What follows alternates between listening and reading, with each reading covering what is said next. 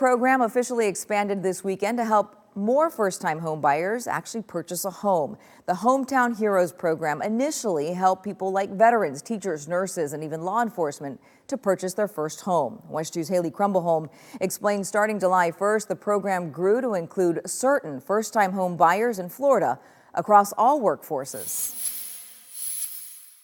Since June of 2022, the Hometown Heroes program has helped more than 6,700 veterans, nurses, teachers, law enforcement, and more purchase homes, providing more than $100 million in assistance for down payments and closing costs, according to the governor's office. The down payment is always one of the biggest barriers to entry especially for first time home buyers. John Harbuck is a realtor with Fannie Hillman and Associates in Winter Park.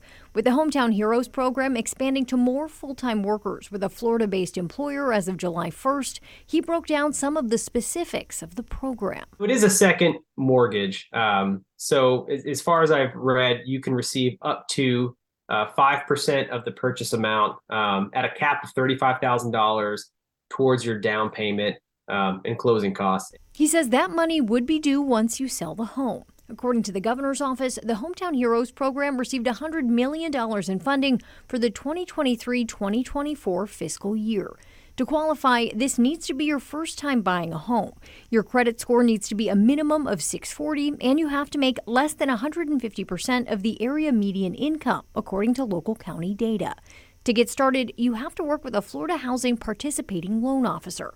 Harbuck says it's always a good idea to link up with a loan officer about six months before you plan to buy. That way they can work through maybe you need to improve your credit score, maybe you could, you know, save a little bit more to get a better interest rate or uh, loan terms. Um, yeah, just just being prepared will really make the home buying process as stress free and seamless as possible. In Orange County, Haley Krumblholm, WESH 2 News. And we've gone ahead and posted the link where you can find more information on that program. Just go to our website at wesh.com.